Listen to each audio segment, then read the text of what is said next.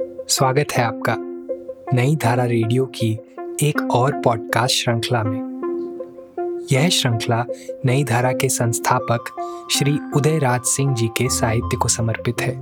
उदयराज जी के इस जन्म शती वर्ष में हम उनकी अमूल्य साहित्यिक धरोहर आप तक लेकर आ रहे हैं इस पॉडकास्ट के माध्यम से।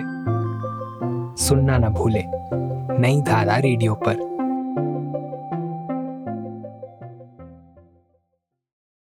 उदयराज सिंह की रचनाएँ पॉडकास्ट में आज सुनिए उदयराज जी का लिखा संस्मरण, शतायु हूँ। डॉक्टर प्रभाकर माचवे से मेरी पहली भेंट पाँचवें दशक के पूर्वार्ध में इलाहाबाद में हुई थी।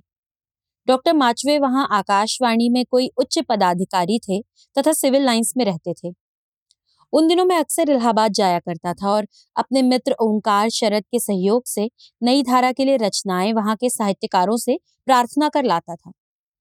माचवे जी से जान पहचान करने तथा उनकी रचना के लिए प्रार्थना करने में ओंकार शरद जी के साथ सुबह सुबह ही उनके निवास स्थान पर पहुँच गया।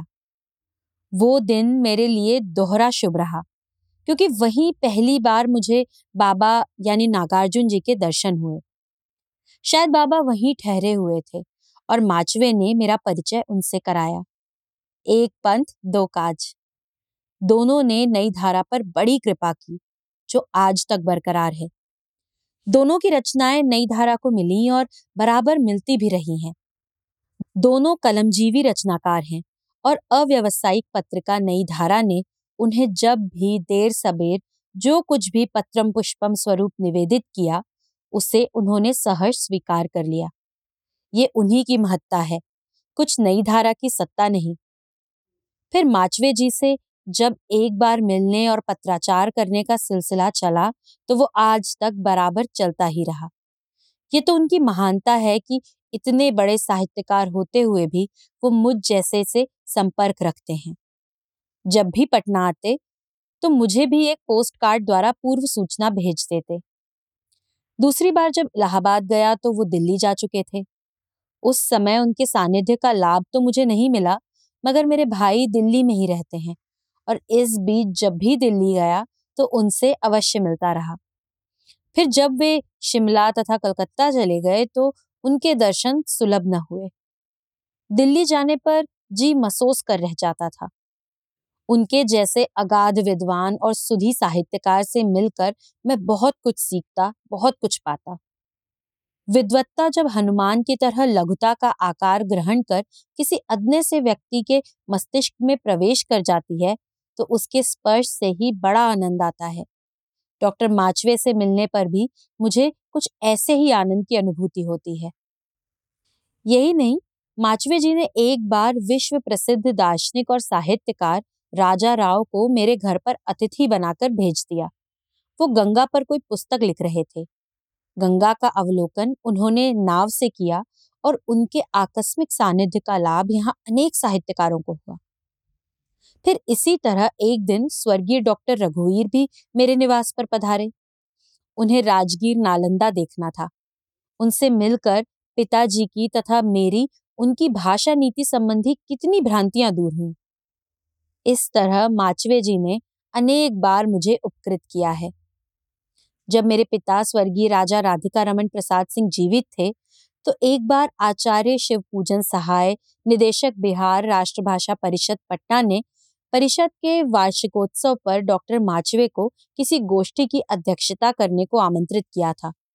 डॉक्टर माचवे आए और अपने ओजपूर्ण भाषण से बिहार के विद्वानों पर उन्होंने गहरी छाप छोड़ी। उन दिनों डॉक्टर माचवे युवा साहित्यकार थे, मगर प्रतिभा और विद्वत्ता तो किसी उम्र की बंदी नहीं होती। वो तो श्रम तथा संस्कार जनित है। शाम को अपने निवास स्थान पर मेरे पिता ने उन्हें चाय पार्टी पर भी आमंत्रित किया और उनके साथ राज्य के अन्य गणमान्य व्यक्ति भी आमंत्रित थे। पार्टी में सभी ने उनके भाषण की भूरी भूरी प्रशंसा की। अहिंदी भाषी होते हुए भी माचवे जी ने हिंदी की अटूट सेवा की और साहित्य की अनेक विधाओं पर अपना अद्भुत अधिकार दिखाया। उनकी कालजयी रचनाओं से हिंदी समृद्धशाली हुई है और अपनी गोद में ऐसे महान सपूत साहित्यकार को पाकर गौरवान्वित भी हुई है। अभी अभी बिहार बंगाली अकादमी के निमंत्रण पर माचवे जी सपत्निक पटना पधारे थे। पूर्व सूचना अनुसार मैंने युगल जोड़ी के दर्शन का भी लाभ उठाया। अब देखा तो उन पर जरा का अधिकार बढ़ने लगा है। मुखाकृति पर उम्र की छींटे बरसने लगी हैं। मैंने मन ही मन प्रार्थना करना शुरू किया और आज भी कर रहा हूँ कि प्रभु उन्हें शतायु बनाए ताकि मराठी और हिंदी की उनसे और भी शोभा वृद्धि हो। मगर नियति को कुछ और ही मंजूर था। वो अकस्मात चल बसे।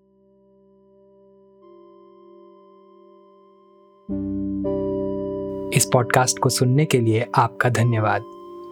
हम आशा करते हैं कि हमारी ये प्रस्तुति आपको ज़रूर पसंद आई होगी। अन्य पॉडकास्ट्स, वीडियो इंटरव्यूज़ आदि के लिए नई धारा को सभी सोशल मीडिया प्लेटफॉर्म्स पर फॉलो करें। जल्द ही आपसे फिर मुलाकात होगी। धन्यवाद।